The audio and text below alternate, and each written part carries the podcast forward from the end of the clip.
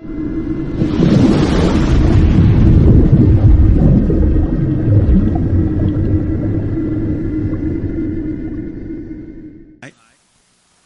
don't need this mic. I got a built-in one. Not as powerful as my wife's, but it's pretty powerful. So how's everyone doing tonight? Did you come expecting God to do something? Well, if you didn't, you're in the wrong place. Because God is going to move tonight. Amen? Already His presence is here. Wherever two or more gathered, He's there.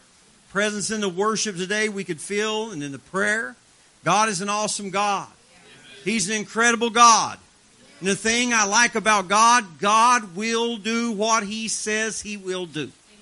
You never have to doubt God. If you're going to doubt anything, doubt your doubts. Don't ever doubt God. Because God will do what He says He will do. My beautiful wife and I, Sandy, we've traveled to many countries, ministered the gospel, and uh, God has always kept His word to us. Never has He failed us one time. Never ever. You can stand on His word. You can believe God in every circumstance and situation. All you need is one word from God to change your life. That's all you need is one word from God to change your life forever. Such an awesome, awesome God. We've traveled throughout the nations. We've traveled to many, many places. Uh, Carol and Robert have been with us in many services in Brazil. We were uh, directors of a children's home down there in Brazil, and we traveled there through a ministry, and we ministered so many times. Actually, made a CD in Portuguese? No, it wasn't me. It was them. And uh, awesome. We traveled and through all of these towns, and man, just the presence and power of God was incredible. Was incredible. But tonight I have a word for you, and I've got a lot of word for you tonight. You see, because I'm a man who believes in the word. Your opinion, my opinion, ain't worth two cents worth of Kentucky dirt. tell you right now. But God's word is eternal. It is powerful and it will bring change. Amen.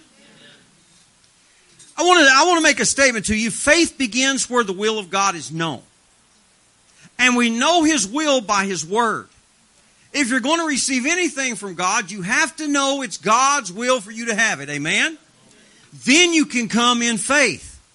I heard a man not long ago, and he's preaching a lot, a lot of the world. He's an elder in some churches, and I heard him say make a statement in church, and it just rubbed me the wrong way. He said he had a dream, and this being appeared to him in this dream. And he says, "I rebuke you in the name of Jesus." And she said, "Man, that stuff don't it don't have no effect on me." In the dream, he said, "The blood of Jesus against you." She said, "Man, that stuff don't have no effect on me." And he said, "I couldn't do nothing with it." He said, "Then the Lord spoke to me about talk about the victory that happened in Calvary. And he said, that bothered her. I've traveled all over the world, well, not all the world, a lot of places in the world. I've never seen one demonic presence, one sickness that did not bow to the name of Jesus. Because the word says everything bows to the name of Jesus. I don't care what being it is, if it's in heaven, if it's in the earth or under the earth, it'll bow to the name of Jesus. Amen? I don't care what it is. I don't care what it is. There's nothing more powerful than the name of Jesus and the blood of Jesus Christ. Amen? And the power of the Holy Spirit.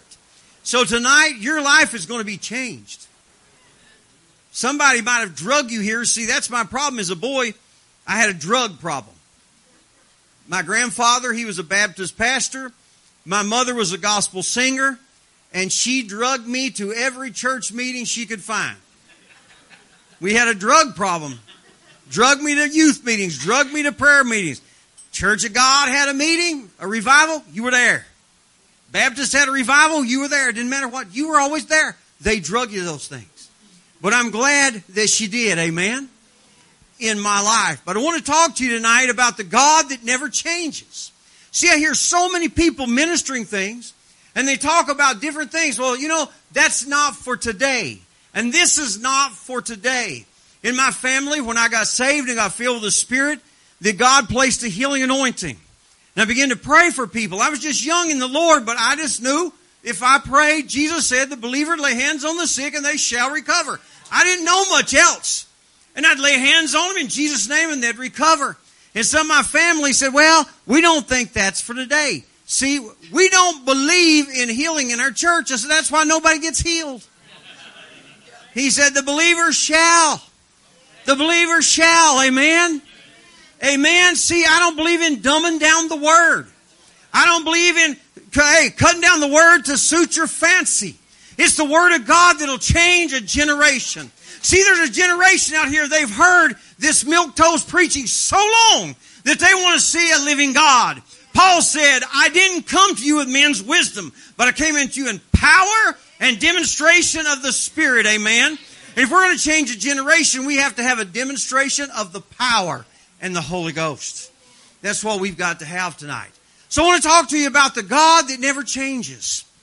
It says in Hebrews 13 and 8, it said Jesus Christ is the same yesterday, today, and forever. Yesterday, today, and forever.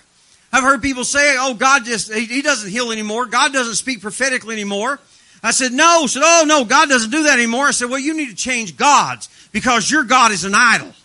He's not Jesus Christ because He's alive today. Amen. He's still healing the sick today. His name has never changed. His power has never diminished. His anointing is the same today. if He said, you'll lay hands on the sick, they shall recover, help yourself. Start praying for them. Amen. Start believing for them. Since I watch God's, and in your life you'll see miracles as God raises them up. Years ago, when I first got filled with the Spirit, a powerful man of God. At that time, he had preached in over 68 nations. Just an incredible man of God. I've never seen any man in my life that God used like he did in the gifts of the Spirit. He says, I want to talk to you about some things. And they said, he said, there's an anointing in your life. And I want you to keep chart of it. And he said, I want you to pray for the sick because that's what the word you believe. He said, yeah, absolutely. He said, if you'll keep a journal, you'll find out over 90% of everybody you pray for will be, be healed. Are you hearing me? That's what the word says. So it made me right there begin to believe more and more. And I found out through my life when I go and pray in places, I see God do the miraculous. I see God heal them because see, I expect God to keep His word. Amen. A man come to me one time, Brother Scott, and he says, why is it you're seeing so many miracles? He said, people in the churches are coming in and they're seeing miracles, doctor confirmed miracles. Why are you seeing so many miracles? I said, it's simple. I got a formula. What's your formula? He said, if you preach the word, he confirm it with signs following. Amen. So tonight I'm simply going to bring you His Word. See, the healing's not on me, the Word's on me. And the obedience is on me to lay hands on you and the other believers here. And when we do, then God will do His part. Because after I do my part, I say, okay, God, be big tonight. Be big, Jesus. I'm going to watch you do what you said you would do. And I know you will not fail me in any circumstance or any situation. Amen. God is the same yesterday, today and forever. Get your Bibles. Go with me to, to Matthew chapter 8. And I want to talk to you. I'm going to bring again some word because in order to be scriptural, we have to have what? The word. And what does the word do? Faith comes by hearing what? The word. So tonight I want you to hear the word. I want you to grab hold of the word. Tonight, God's going to move. Tomorrow night, He's going to even move greater because the Holy Spirit, everything will build more and more. Because people usually have to get used to you at first and just wonder, well, what's this person all about or what's that? But when they see the power of God and they see God do things and they, they start calling people. I was, uh, I went out to California. I was in a meeting, I was in healing meetings that lasted for weeks and went out to California and we did a meeting out there called nights of praise and worship, and these are the th- one of three of the worship leaders out there. And then said we're going to have a healing meeting along with that. So people came. There was a lot of people there, hundreds of people. So I preached the word and just began to move, and the gifts of the Spirit had begun to come. And people watched miracles begin to happen. And miracles began to happen. One woman, she had had a stroke, and for two years, her arm was frozen. Her daughter, she says, I want to be able to lift my arms and praise God again. Now I just grabbed her and shook her said, in the name of Jesus, raise your arm. Praise her, and her arm goes, whoop, and she starts praising the Lord. And glorifying God and people started coming and God started healing people and the miraculous began to happen and we're praying for people and we're ministering to all these people and you can watch things before your eyes that are taking place and we were praying and we were praying and we were praying and we were praying. I'm like, where in the world all these people coming from? And there was people there that when God began healing people, they were calling their family and say, come quick. God is on the move. Get down here. God's doing miracles. You see, healings are the, are the, uh, we call it the, what? The dinner bell for salvation. And when people begin to see the power of God, that God's real, they'll come.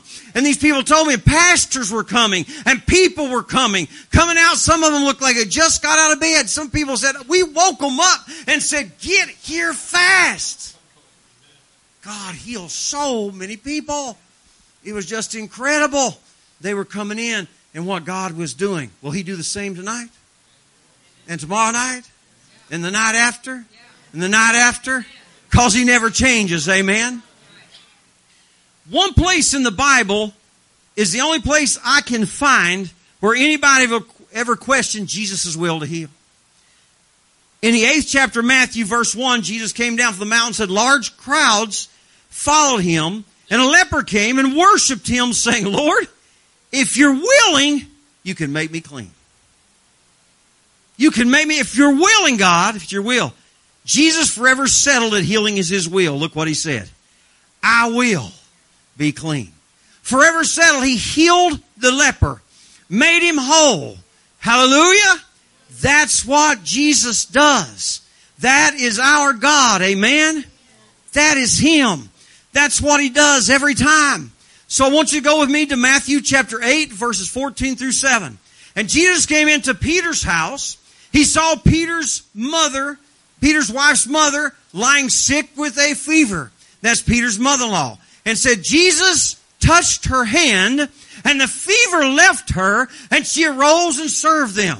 So he walks in the house. He sees the woman sick. I don't see where he asked anybody. I don't see where they asked him. He just went over and laid hands on her and healed her. Some people said a blessing Peter did not ask for. Because that was his mother-in-law. But there was, I'm sorry. I'm sorry. But she, but she was healed. And she rose up and began to minister to him. What did she do when she was healed? She got up and began to work right for the Lord. Hallelujah. If you're healed, then you need to act like you're healed. Amen. You need to do heal things. And I like this. It said, and when evening was come, they brought to him many that were what? Possessed with demons. Possessed with demons. How many of you know demons haven't gone anywhere? They're still here. I've traveled again every nation I've been to in the earth, and guess what? Cast demons out in all of them. They're still hanging around. They're dumb. They come to the meetings, get cast out. That's their own fault. And he said he cast out the spirits with what? What did he cast them out with? His word. What do we cast them out with? The word in his name. Amen. And he healed all who were sick. How many heal? All. all. Just a few? No, he healed all. All means all. Every single one of them he healed. Didn't matter what they had, he healed them. Amen? That's our God. That's our God. Heal them all. Are you listening to me? He never changes. Guess what he's going to do tonight and tomorrow night? Heal them all. And the night after that. Heal them all. And the night after that. Heal them all. Everybody you pray for. Going to heal them all had people say, well, this person, this situation, come let me pray for them. Well, they've been down to this evangelist, they've been on this national evangelist, all this, and they're still sick. I said, yeah, but I haven't prayed for them. Because I'm a believer. When I lay hands on things are going to change. That's just the way it is. Amen. Because also you got to know how to minister to the sick. I will build their faith up many times before I pray for them. I get them confessing with me. I get them agreeing with me. And the healing always comes. Amen. So we're looking at this and we're seeing that he healed how many of them? All. All. Turn me to Matthew chapter 9. Let's go there. We're just going to go through the book of Matthew for just a little bit. One time I held a revival and God did miracles in the city of Toledo, Ohio. And they said, Jim, while you're here, you preached the whole book of, of Mark. The whole thing. From beginning to end. I said, that's all right. It's all right. But we see in this one, here Jesus is. Jesus had been out, he'd been in a boat, they come back, and we see the things that Jesus has been doing, and just incredible, incredible things. And verse 9 and said, verse, uh, chapter 9, verse 35 said, Jesus went about all the cities and villages. What did he do? Teaching in their synagogue. Why was he teaching? Faith comes by what? Hearing. Hearing. So he was teaching and doing what? Preaching. Aren't you glad that you can teach and you can preach both? Preaching the gospel of what? The kingdom. He was preaching the gospel of the kingdom. What is the kingdom of God? Jesus said, I didn't come to do my will, Father, but your will. Amen? Jesus said, what I see the Father do, I do. The kingdom of God is greater than any other kingdom. Jesus said, the kingdom shall be within you. See, when I go, I'm a carrier of the kingdom. And the kingdom that I walk in the power and authority of is greater than any other kingdom on the face of the earth. Doesn't matter what it is. It is greater. So he was preaching the gospel of the kingdom. Said healing every what? Sickness and every what? Disease among the people. It didn't matter what it was. And when they saw the crowds, he was moved with compassion of them. Because they fainted, he said, like sheep without a shepherd. Jesus healed them all, healed every single disease, didn't matter what it was. I preached in Uganda in 2002. They'll never forget. I'm there preaching. And downtown, Scott, you'd like this place. Downtown in Entebbe, that's where the capital is. And we're down there, and at every at noon every day, all of the business owners that are Christians, that's the majority of them, they shut down for two hours and they come to this church. And they pray and they worship and they seek God. So they said, Would you come and uh, preach there? I said, Yes, sir. Well, I told the Ugandans, says, Hey, I'll preach whenever you want to preach. They had me preaching five times a day. Different churches, yes, sir. So we go down this place and I begin to preach and then call for the sick to pray for the sick began praying for the sick man, and they just started being healed. You couldn't even walk from laying out. People were coming with, you know, Uganda was ravaged by AIDS, full blown AIDS, and I'd rebuke AIDS, the spirit of infirmity of AIDS, come out of them. They'd manifest. They were laying them everywhere, everywhere. God did miracles. He healed AIDS patient after AIDS patient after AIDS patient. Why? Every sickness, every disease, I don't care what it is. People get cancer, somebody says, oh, it's cancer. Oh, almighty cancer. Said, cancer bows to the name of Jesus Christ. It dies when the name of Jesus has spoken over it. It does not have any choice in the matter. I don't give sickness any choice. You gotta go. That's just the way it is. You don't have a choice. So he healed him. So the next night, next day, they said, would you come back tomorrow? I said, sure. When I came back the next day, you couldn't get in the place. It was flooded. People outside the doors, people everywhere. And guess what God did again? The same thing. When after that they said, you gotta go. We gotta take you out of the back. I said, why? They said, they'll tear your clothes off. They'll rip your jacket off. They'll just want something they can get a hold of that has the anointing on it. So you gotta go. They slipped me out the back and a woman was running. She said, preacher, I got, I gotta talk to you. I gotta talk to you. I gotta talk to you. And they said, you can't talk to her. You gotta keep going. And God says, stop and talk to her. I said, hold on. And the lady came and she says, I was in the meeting yesterday. She said full blown tuberculosis and she told all these things she had. She said, I had a massive sore down my forearm. She says, Look, it's gone. It's gone. All as a little red spot. It's gone. She said, God healed me. The doctors have given her a death sentence. But I want you to know Jesus comes with to give you life and life more abundant. Aren't you so glad tonight Hallelujah. There's life in Jesus Christ. Heal them all. It's amazing, isn't it? With Jesus, they go places, he would heal them all. And then Jesus tells his disciples, Come to me, two by two, I'm going to anoint you. I'm going to anoint you. That's what he does to every disciple. Come on, somebody. He said, Heal the sick, cleanse the lepers, raise the dead, cast out demons. Freely you've been given, freely receive. He says, Go. See, there's a thing with Jesus. Number one, what did he tell you to do? The gospel says go. What do you do? He said, preach the kingdom of God is at hand. Am I right? Go and preach. What are you going to preach about the kingdom of God? You can't preach about the kingdom of God unless you preach about the king. He said, then what do you do? Pray, for, manifest, demonstrate the kingdom. Number one, go. Number two, preach the kingdom. Number three, manifest the kingdom. Heal the sick, cleanse the lepers, raise the dead, cast out demons. It's still that way today. It hasn't changed. It's the same calling. People said, Jim, I need direction. I said, forward. How's that? forward. I need a word from God. Go. Go. Don't stop. Is that all right? I'll give you a word. People come to me all the time. You got a word from God? Yep. Go. Go. Let's look at Matthew. Let's look at chapter. Is it chapter 12 I want to go to now? Yes, chapter 12. And let's look at verse 15. It said, when Jesus knew of this, he withdrew himself because they said, hey, they're looking for you to kill you. So he withdrew himself. And he said he withdrew himself from there and great multitudes followed him.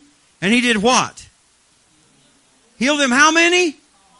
All. Every single solitary one of them. He healed every one of them. Didn't leave anybody out. But he's, when they came to him, he went and he healed them. He's doing the same thing today. Man, I love to see God. I love to see what, what God does. A man at a huge church, he said, we were in a prayer meeting and uh, ministers would meet on Monday mornings and pray there. And we had a bunch of ministers, we had uh, pastors, we had missionaries. And he said these words. He said, I don't know what's wrong. God just ain't healing anybody anymore. Simply God you. God ain't healed nobody anymore. Had biggest, beautiful church around there. He said, no. I said, no. Can you, I just, I, I, I can't explain it. He's talking to the pastor there where went to church. He said, can you explain it? He said, no, I'll let Jim explain it. I said, thanks a lot, buddy. so he passed it to me. He said, can you explain it? I said, well, in a meeting the other night, there's a deaf lady heard. There's a lady that she got uh, totally healed of arthritis, crippled up, coming in, carried her in, ran out walking. Another lady, they gave her the death sentence, one lived two weeks, come carried her in. She ran out of there totally healed of cancer, been back to the doctor, they can't find it. This woman was a great lady of God. Carried her in there, cursed the cancer, rebuked death, commanded her to be healed. She went back up there and there was none. She had, she had to travel about an hour and a half up to the center. They tested her and there wasn't any cancer. So she's coming home down the interstate and she's got her arm out the window and she's praising God. So for about a hundred and something miles, she's praising God. And her husband said, woman, get your arm in this car.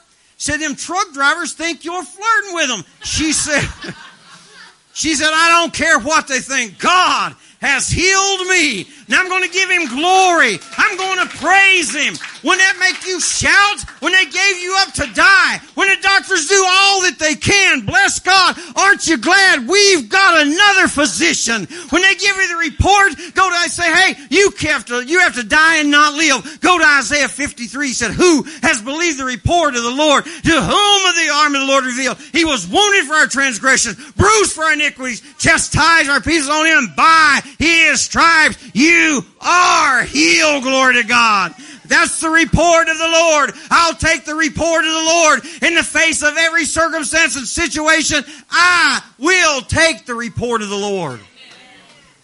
That's what she did. So praise God. Praise God. Matthew chapter 14 said verse let's go to verse uh, 35 and 36 when they had crossed over came to the land of uh, Gennesaret, which is the land of Gadarenes. This is where Jesus had freed the demoniac. And then the people came and said, You got to go. Would you leave our coast? So they, they ran him off. The man who Jesus cast out the legion of demons, he said, Lord, let me go with you. He says, No, you stay here. And you go tell everybody what the Lord has done. He was in the Decapolis, which was 10 cities. So he went, one of Jesus' first evangelist, converts. And he preached. This is the same place where they ran Jesus off. Look at this time. When they crossed over and came to the land, when the man of the place recognized him, they sent word to all the surrounding county, country, and they brought to him all that were sick and begged him they might only touch the hem of his garment. As many as had touched it were made perfectly whole. So they ran him off the first time. When the old boy went preaching to him, told him about the power of God, the deliverance power of God. When he come back this time, they went and found every single person they could find in the whole country and brought him Jesus. Amen. When God delivers you and God heals you, you should have a testimony that would bring people to the house of God. Hallelujah. Am I right on that? Bring them to the house of God. Tell everybody what the Lord has done for you. Tell everybody what God has done. I, I was in a service and uh, I got a call. My mom, I was holding service, healing service. Mom said, Jim, you know, Billy Moses said, yeah. I said, her, uh, she's sick with cancer and uh, she wants you to come to her church and pray for her. Would you mind coming to her church and praying for you? I said, yep, I would. I said, I'm holding healing services at another church. She needs to come. She said, but why wouldn't you go there? I said, everybody at their church dies. Everybody they pray for dies. When her friend, Billy's friend died, beautiful woman. When she died, I said, Mom, let me know who's in the room with her. said, what? I said, they, they're not smart enough to know where she's at, but that's a spirit of infirmity, the cancer she had. It will be on one of these that went there with her. Because they're all in unbelief. They were all in unbelief. So, sure enough, I said, Mom, was she in the room with her? She said, Yes, she was. So they called her. She called me back. Said, Well, she'd rather you come to their church. I said, Tell her she wants to live. Come to where I'm at. I'm not going to go there. I'm not going to fight unbelief. Jesus had to put the unbelief out. I had to put the whole church out to pray for. It's true. It's true.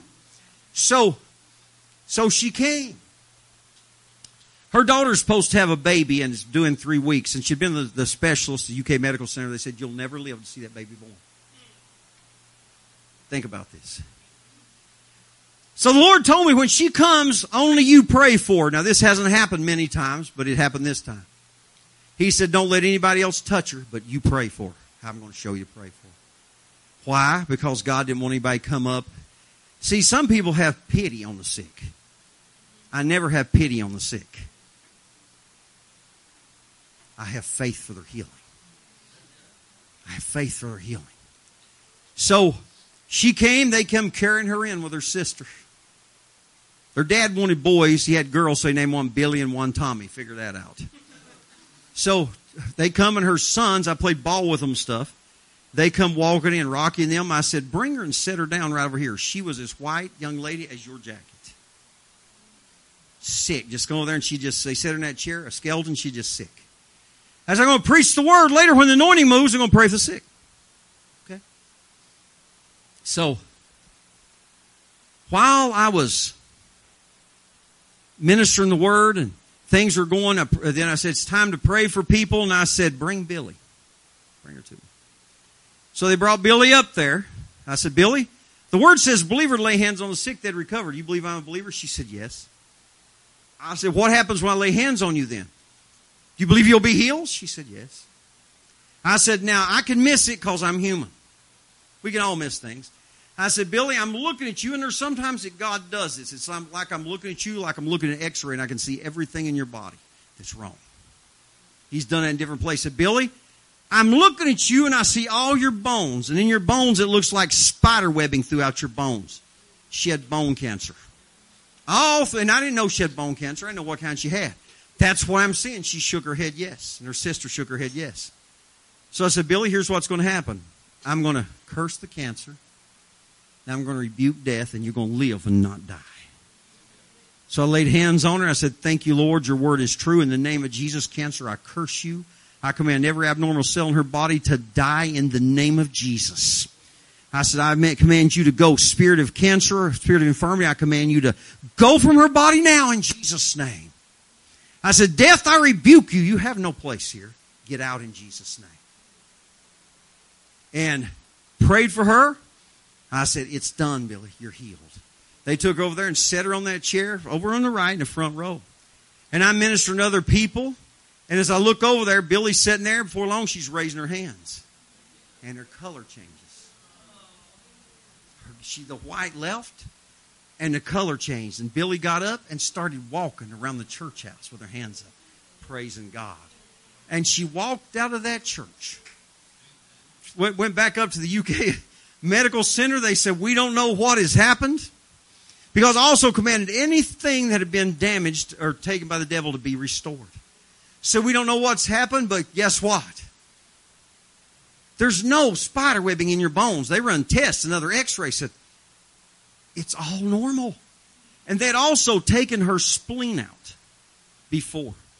And the doctor said, I can't explain this, but you can see it right here. There's a brand new spleen which is growing in.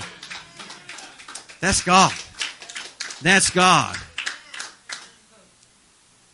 That was in the year 2000. Her husband since passed. Billy is alive today. She's up in her 80s.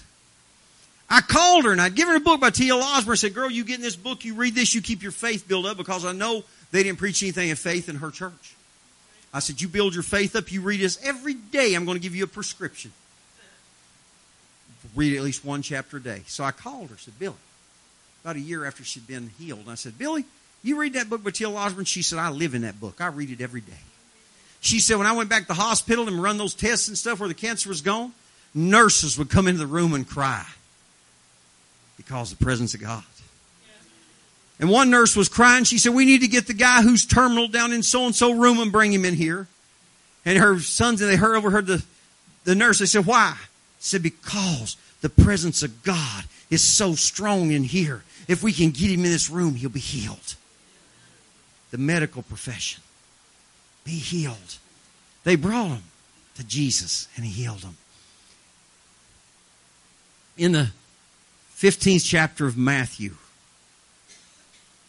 Jesus, there's so many good things in this chapter. The woman who wasn't even in the covenant of God and God heals her daughter. Just so many, but for time's sake, let's go here to this the healing of the people. Let's go to verse.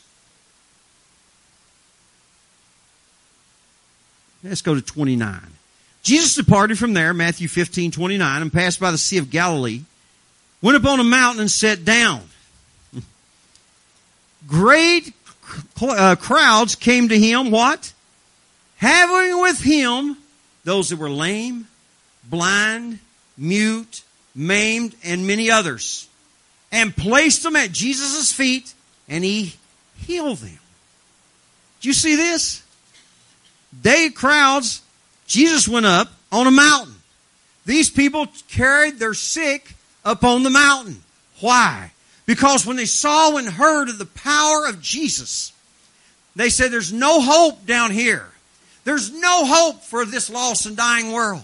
It's not in a Republican. It's not in a Democrat. It's not in a state. It's not in a nation. Yes, we need to vote for those who will serve God, who will hold up godly principles. Yes. But let me tell you something. What is going to save America? What's going to save England? What's going to save France? What's going to save Africa? What's going to save India? It's the power of a resurrected Savior preached by men and women of God who have the anointing and know who they are in Christ and bring the kingdom of God into those kingdoms.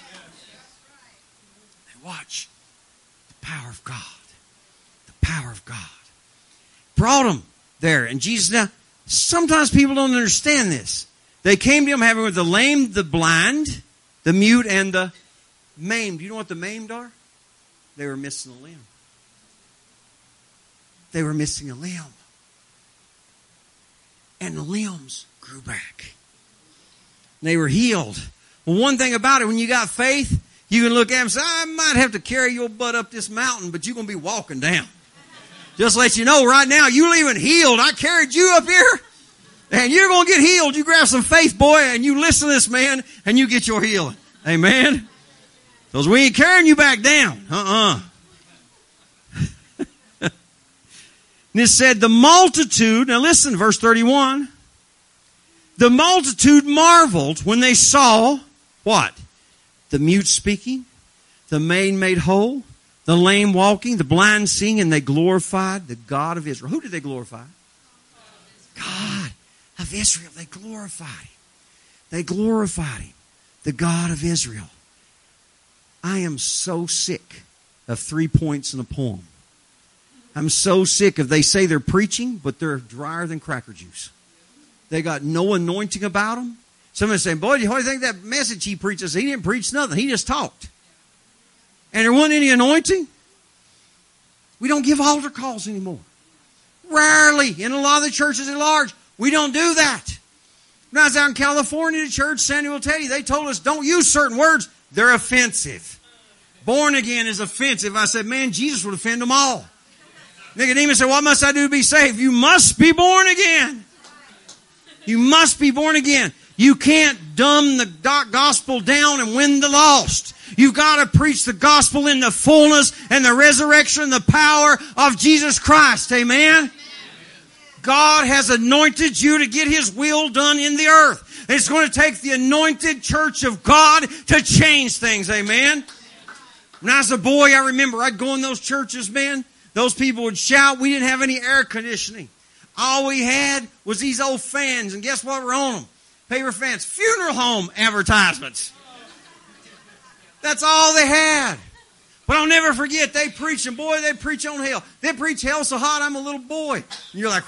I don't know if what it called you to sweat because they preached on hell. You don't hear many messages on hell. Jesus preached twice more on hell than he did heaven. And they preached on those, and many times those men, I'll never forget as long as I live, as a young boy, and I was in a coal mining camp, and the women would come in worshiping God, the husbands would bring them, drop them off at the door, and then the men's would all go out there, and you'd see, sometimes out there, you'd see the light of their cigarette. And then the windows would be up. See, the whole community heard the word because we didn't have any air conditioning, so you had to let the, the windows up. And I'll never forget as a boy, all of a sudden it would happen. Preacher would be preaching under the anointing about the salvation of Jesus Christ. And you'd see a man come running in and fall in the altar. No altar call was given. God gave an altar call. And you'd see them give their life to Christ. Why? Because of the power of Jesus Christ. When I was a boy, I knew there was something in the house of God that there wasn't anywhere else. I could feel it in the atmosphere. I could feel it when I walked in. People need to come into your church. They need to feel the presence of a living God. Something that they don't have anywhere else. We went to a church. Did you force us to go there, Robert? Robert, yeah, Robert's to blame. He forced us to go there. He wanted to visit this church. We didn't know anything about it. So we go this church. So we come in. They got a good coffee bar now and donuts. They had the best donuts. Krispy Kremes. You know Krispy Kremes are poppers. You take a Krispy Kreme donut, put in your hand, and you squeeze it real tight, you can just pop it. It's only about that big around. You can go through a dozen in no time. So we go there and we walk in, and I used to be a heathen. Some of you, I know you've been saved all your life. It's not my story. So the music they were playing, I said, man, I used to dance to this back in the clubs. Then the next song, man, wait, well, hold it just a minute. I, yeah, that, I know that song and everything. Yeah, yeah. We were listening to them.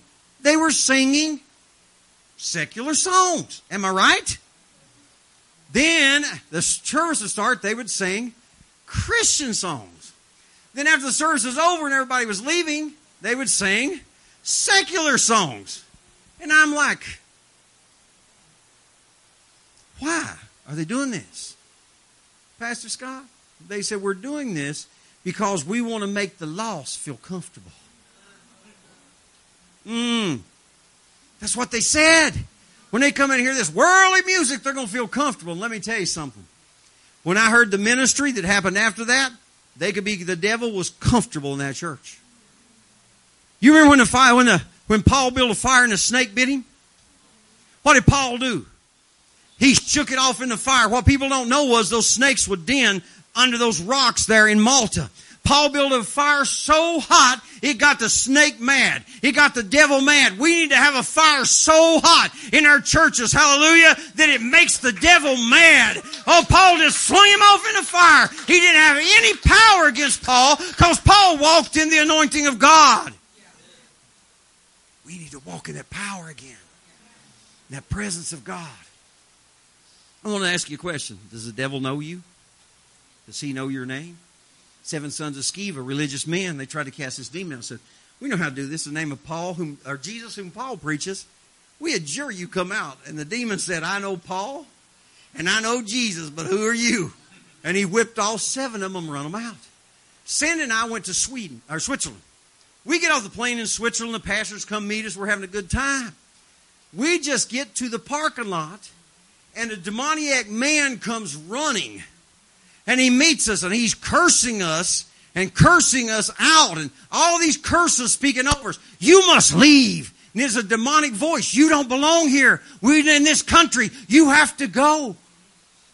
In English, which the man didn't know, but it was a big demonic voice. And I said, Sandy, we made the devil so mad we ain't even preached. and he's already mad. Already mad. I said, that's pretty good. Meet you in the parking lot. Sorry to tell him, hey, could you hold on to that till I preach? And then, then go ahead with what you're going to say. But you know what? And he ran. Remember, Sandy? We started to talk to a man, boy. He was gone. I'm telling you, he looked like Usain Bolt. Getting out of there. So we were in the service then and preached. I preached on the dominion authority God gave the church. Whenever I do that, demons act up in America, in wherever we're at, Brazil, it doesn't matter, Africa. And so I'm preaching there in Switzerland. When I do, this girl starts manifesting. I said, Tell her to sit down. I rebuked her in the name of Jesus. said, Stay quiet. I said, I'll deal with her after the service. After the service, we started dealing with this girl, and she started manifesting. She was into everything. She started trying to levitate, and she was just, what do you call it? Her her face was distorted, all was distorted. She looked at Sandy and she looked at me.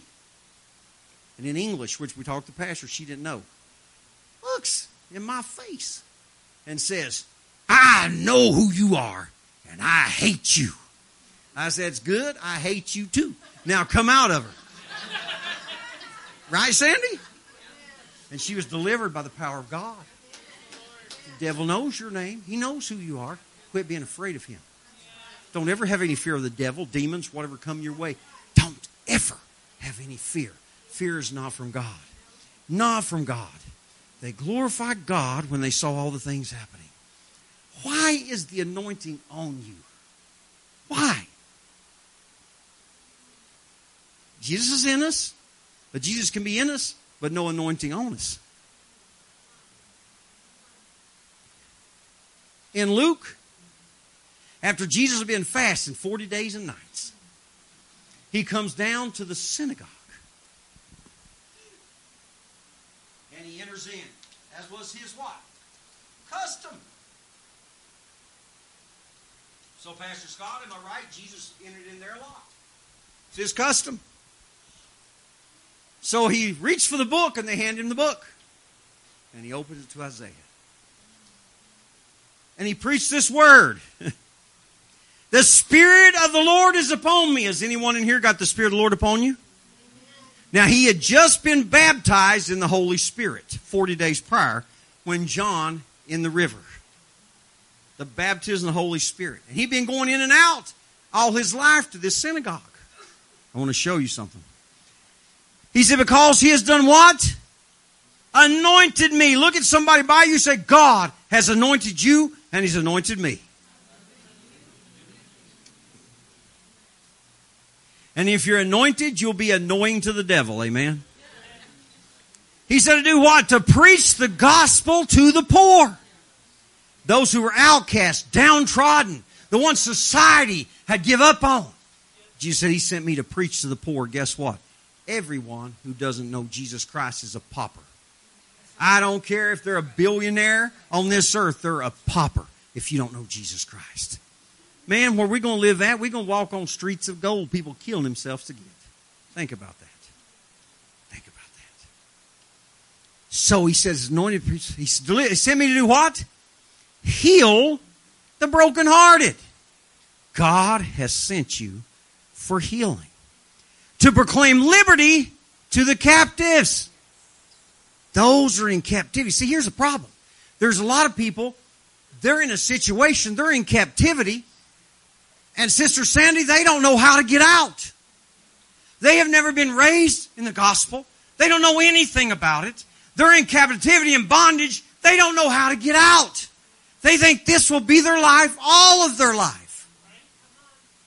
Like the people who had AIDS.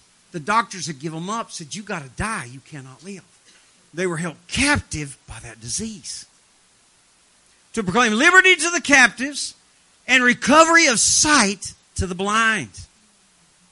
We've seen the blind see. We were, we were in one service in Brazil. I mean, literally, I don't know how many people this thing, big open air thing, and it was just packed. A pastor and his uh, pastor and his wife came through. She said, "Hey, the Americans are in town. Our service is over. Would you do you want to go down there and, and see them?" I said, "Yeah." So we were having outdoor worship. So they came in and it was packed. Do you remember that big place, Robert, in uh, uh, Victoria de Conquista? You sure? Oh, CFNI, okay. Yeah, about 5,000 people and they're in the back. So we're worshiping, man. God has just come down in that place. And the pastor's wife, she said, I can see them up on that stage. He said, Well, that's good. I can see them too. She said, No, you don't understand. Her right eye was she was totally blind. Her retina had been totally detached. No sight is total darkness. She looked at him and she said, her left, she said, I can see them on that stage totally healed by the presence of God when she got in the presence power of God.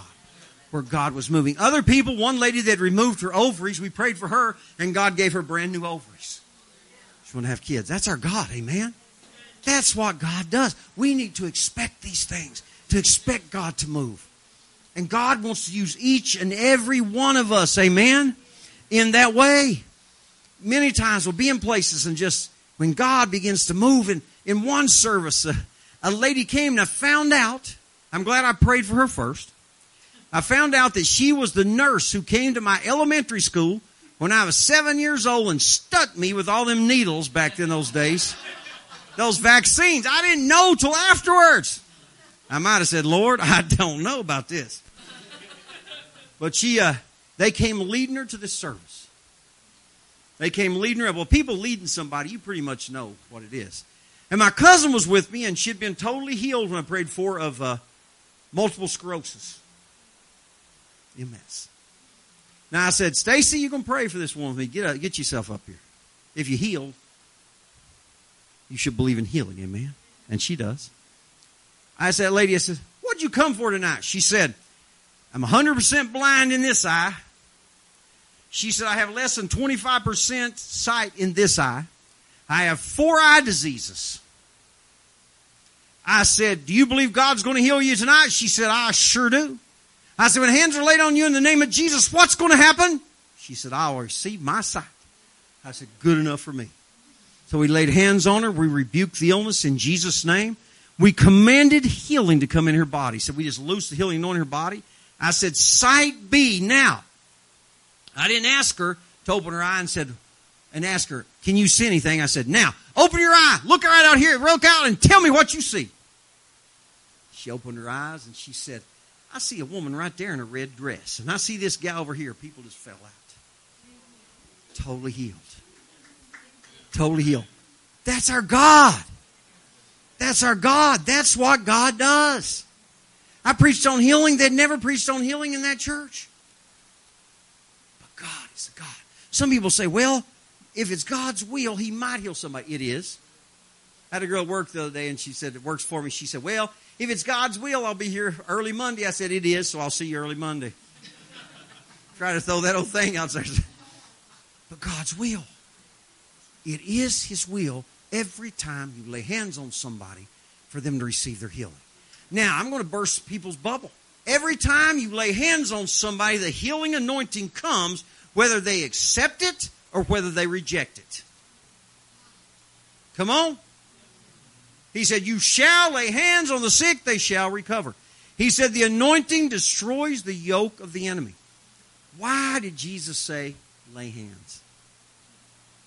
Because when you lay your hand, the power of the Holy Spirit is in you.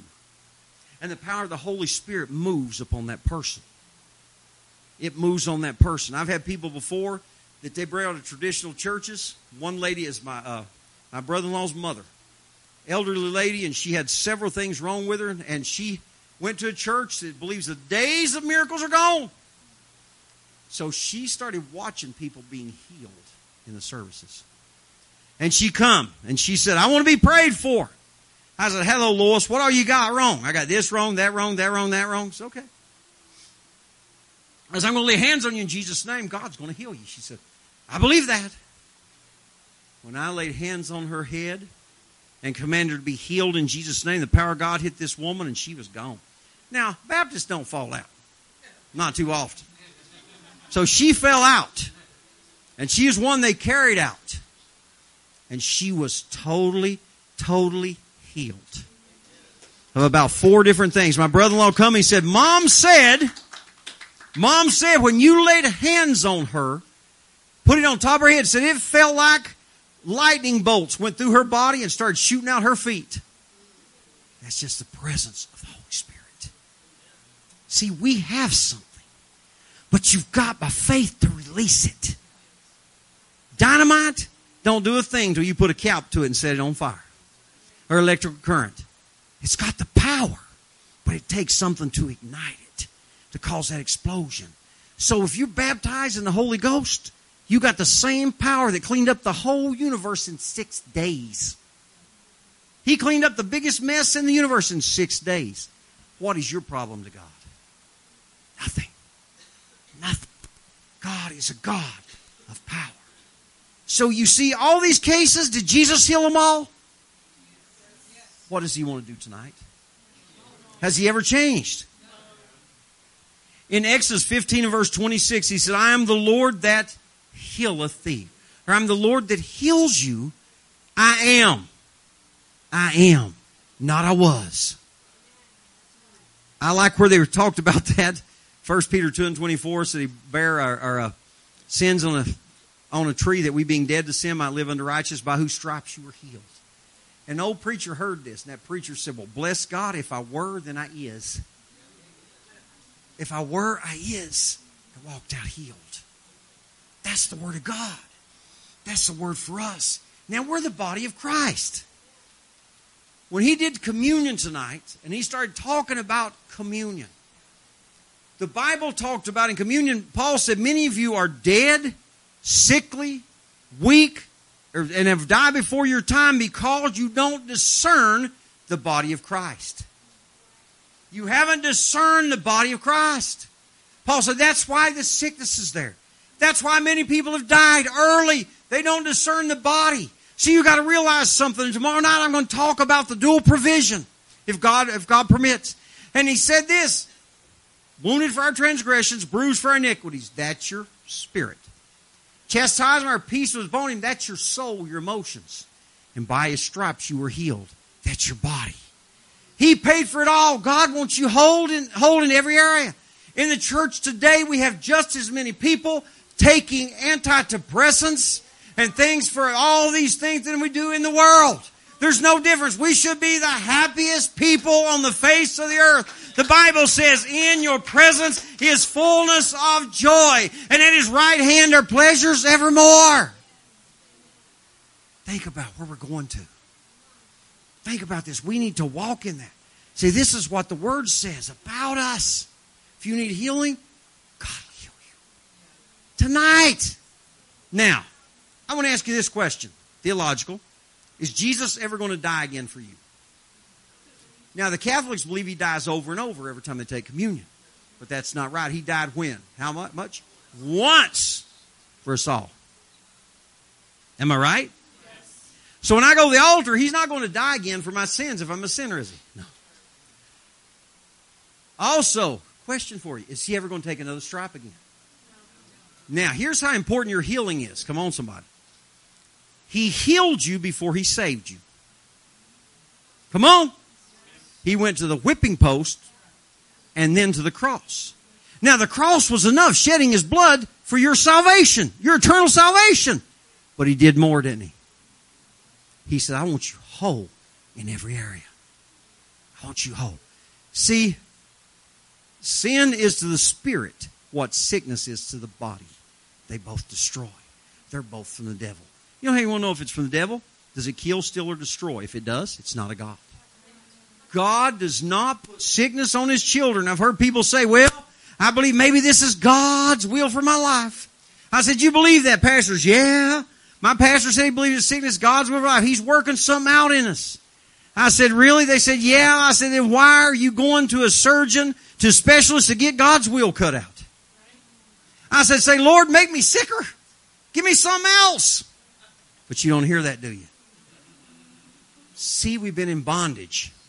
My dad died before his time because of sorry preaching. He did. He could have lived. Well, you know, preacher said you got to die of something. I said, Dad, you do old age. I said, the Lord says, come on home. And you go on home. It is never God's will for you to be sick. Never. Now I want to ask you a question. You got a baby, you got a girl right there, right? Would you ever put sickness on her? Why not? Oh, you ain't gonna prove her side? because you do what? You love her, right? And you got you only got the best for her, right? That's the way God is. God does not place sickness on his children. God only has the best for us. Only the best for us. If God puts sickness on his children, then he's a child abuser. God will never put anything on you, and listen to me, you never have to carry anything that Jesus bore. He bore your sicknesses, He bore your diseases. You don't have to. Never you have to bear that. I hear people say, Well, I believe God is going to heal me. I believe there's a time for that. I said, I do too, when you believe. When you believe. I, I know someday now, and I've had people tell me, I believe it's going to come in some special way and this and that. I said, already did. On a whipping post. That's a special way came. You don't have to be bound. I've told people I refuse to die with one of Satan's stinking disease because Jesus needs to get what he paid for. He paid for you spirit, soul, and body. Amen. That's what God paid for, and that's what I want God to get. I don't want to get in front of God like one guy that talk about died sick, and they said, "What's he going to do when he gets before God?" One guy said, "If he gets there and the guy's got before God says, God, why did I have to die sick?" And he said, "The Lord said, because you're dumb. I told you in my word." I've already provided for healing. You're dumb. That's why you had to. I know that's humorous, but let's think about it. He's already provided. Let's say if it was just a pill and they had a pill and they said, hey, guess what? It's already provided. And you said, no, I'm not going to go get that pill, but all you got to do is paid for. It was that pill. It was an out expense. You could not afford that pill. Amen. Because the price was paid by the blood of Jesus Christ. Well, they said, just go get that pill and take it and you can be totally healed. Every disease, every infirmity set free. And you say, no, I don't want to go get that pill. No, I don't know if that's for me. But we're telling you your name's on it. Oh, but I don't know. Then I would look at you and say, dumb, dumb, dumb. Got a dumb spirit on you. Because here's the thing tonight. All you got to do is say, healing is mine. I take it. I take it, bless God. I take my healing tonight. The word says it's mine, it's mine, and that's the way it is. That's the way it is. It's mine. It's mine, and I take it. I receive it. It's purchased, it's bought, it's paid for. I just got to receive it. What you're going to do tonight, listen to me, is you're going to receive the healing that's already been bought for you. It's already paid.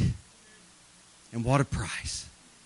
The body of the broken body of Jesus Christ. They say he was whipped so bad you could see his internal organs when he breathed. That's how bad it was when he was ripped apart. They don't show that in some of these little things. But that's what it was. He did that for me and for you. Why? Because we don't have to suffer. We don't have to split up with disease and all these things. I got bit. I was preaching. I was travels evangelist, and my mom and my sister. I was doing their lawns and stuff for them, and I'll never forget. I got uh, knowing my covenant. I got home and I went to take a shower. There was a tick on my leg. I didn't think nothing. I was a boy grew up on a farm. We had ticks, cattle, everything in the world, you know. So I just pulled it off, took my shower, went on about my business. It just had a little red spot. The next day there was a ring around it. I'm still glorifying God. I'm not paying any attention, you know. The next day I woke up. My bed was wet with sweat. I tried to get up and I felt like a drunk man tried to get to the bathroom. This time it had a great big circle on it. I was sick. My head felt like somebody was inside it with hammers just beating on it.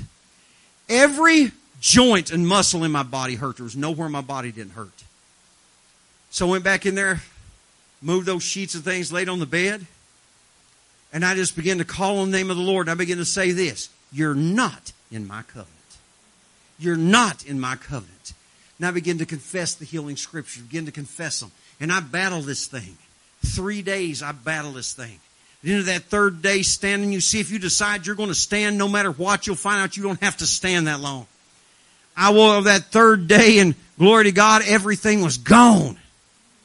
And I just glorified God. And I went up to preach this place and the, I, the pastor wasn't there. They had me come to preach and the, one of the brothers said, did you hear where the pastor, he's up in Lexington? Said, no. Said his daughter, she's a news reporter. Said, yeah. Said, well, her and her fiance were out hiking in the mountains. She got bit with a tick. She's got Lyme's disease. They got her in the hospital, all kinds of IVs on her in bad shape. I said, wow, well, we'll pray for her, intercede tonight. Then back home, somebody said, you hear about so and so? I said, no. So what happened? Got bit with a tick. He got Lyme disease. I said, wow. He's in the hospital, been in there. They got all of IVs, all this stuff him. I said, they called me. I said, what were his symptoms? Every symptom I said, come on me, he had. The lady up there, I asked him about her dad. He, every symptom I had, they had. Lyme disease. They stayed in there for months. What's the difference? Because I refuse.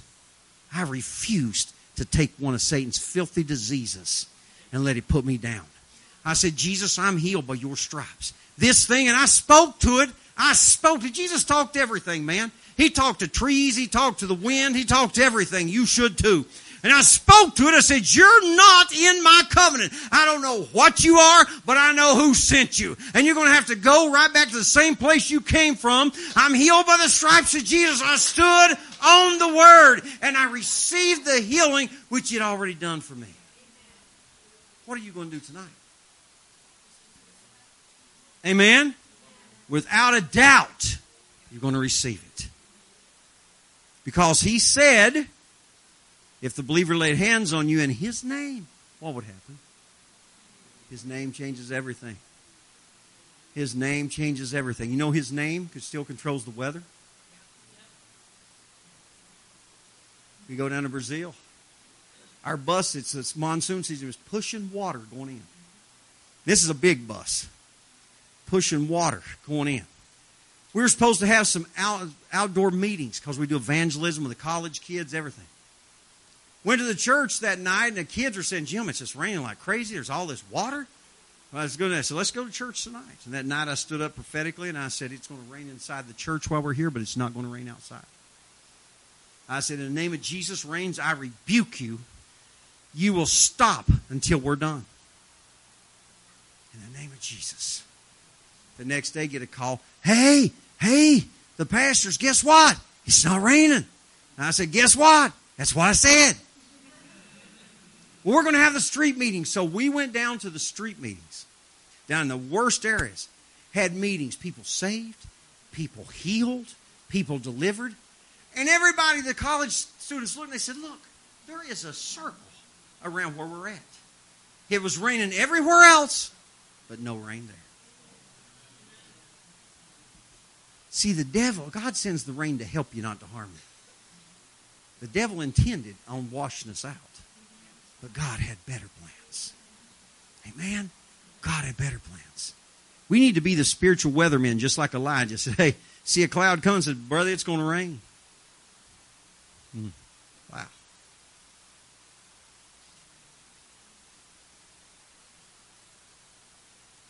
You've only seen a, a cloud. Been a small cloud. But look out. I hear the sound of abundance rain. Are you with me? I hear the sound of abundance of rain. Seven times. The prophet said, Go back again. The man kept coming back. There's nothing. Go back because I got a word from the Lord. Are you listening to me? I got a word from the Lord because God says, Go show yourself to the king. It's trying to kill you. I'm going to send rain. And the seventh time, the prophet came back. And he said to the bank, and the prophet says, I see a cloud. the size of a man's hand, coming up out of the sea. He told the king, said, Get yourself ready. I hear the sound of abundance of rain. Hadn't rained yet. And he said, The sky, when the prophet released that, began to fill up with clouds and the lightning. And the king girthed up himself in his chariot. You know, the kings have the best horses. And he was 22 miles to the city, and he takes off. Then Elijah said, girthed up his loins and took off running. Anybody ever run track? For 22 miles, Elijah outran the best horses in the kingdom. He beat him, man. I said, God, why'd that happen? He said, because I'll never let my people come in second place to the devil. Amen. Are you ready? Are you ready? I want everybody to say this that needs prayer. Tonight, when hands are laid on me, in the name of Jesus, according to the word, I shall be healed. Not maybe, not might, I shall be healed. Generational curses will be broken tonight. I shall be healed. Thank you, Lord, for doing the miraculous in my life. Lord, in the book of Job, chapter 22 and verse 28, said, The righteous shall make a declaration and it shall be established unto them. That was my declaration, Lord. When I lay hand, when hands are laid on me in Jesus' name, I decree, I declare, I shall be healed. Thank you, Lord. It is now established unto me. Established unto me. Everybody just, uh, if you need healing, I just want you to stand on your feet.